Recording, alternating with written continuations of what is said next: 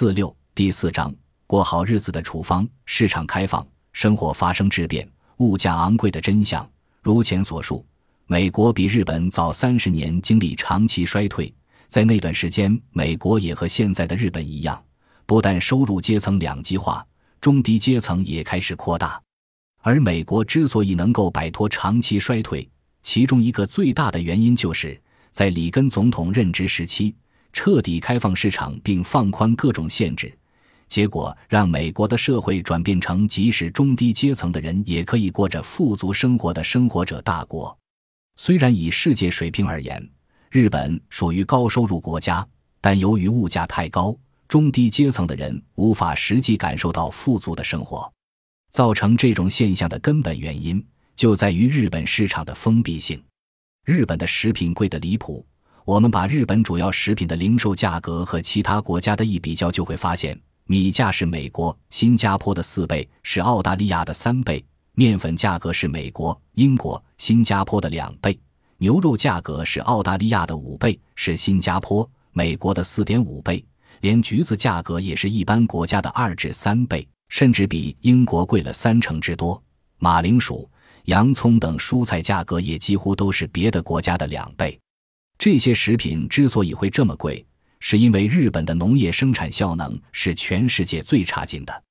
如图四杠两所示，日本在相当于美国一百八十的农业土地面积上，挤进了和美国相同的农业人口。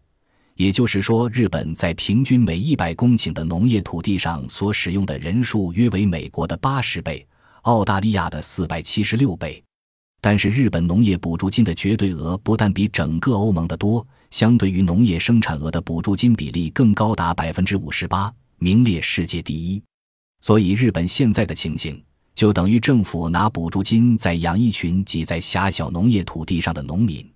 日本从一九六五年开始实施土地改良长期计划至今，已经发放了四次以农业基础事业费为名的补助金。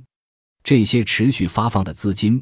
至二零零六年的第四次计划为止，所累计的投资金额事实上已达七十五万亿日元。用七十五万亿日元，可以买下澳大利亚绝大部分的农业用地，或者美国近六成的农业用地。如果把以加吉公司为首的世界四大谷物食品供应公司买下来，也只需区区九万亿日元。由此可知，七十五万亿日元是多么庞大的一笔资金。当然，因为政治等因素，要用钱买下世界谷物食品供应公司是不可能的。但是，日本的农业投资方向的确是错误的。不过，既然对日本国内农业投下了如此巨额的资金，照理说，就算开放市场，也不会对日本农业造成任何冲击，因为投下这笔资金的目的就是为了提高日本农业的生产效能。但是在图四杠二中。我们所看到的生产效能却仍然非常糟糕，原因是农民以整顿农业基础为由，把政府发放的补助金用来开设综合建设公司，用来建造比国道、县道还高级的农道。结果，七十五万亿日元的补助金除了造了些无用的东西外，对提升生产效能毫无帮助。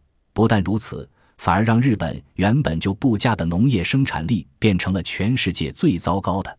到底谁该为这种悲惨的结果负责？现在那些被称为农政族的人还在继续要求补助金，而农林省甚至开始讨论是否要补偿农民的收入。农林省这么做根本不是在补助农业，而是在漫天撒钱救济农民。遭到公司裁员的上班族为什么到现在还闷不吭声？为什么挺身站出来怒吼的只有我一个人？光在这十年里。农业补助金就用掉了四十万亿日元。既然这是一种企业投资，国人当然有权利要求投资回报。所以，以记者为首的媒体人应该大声问政府：用了四十万亿日元，我们的农业生产效能到底提高了多少？已经准备开放市场了吗？但是媒体一句话也没说，民间一片沉寂，无人表示愤怒。这就是日本当前的状况。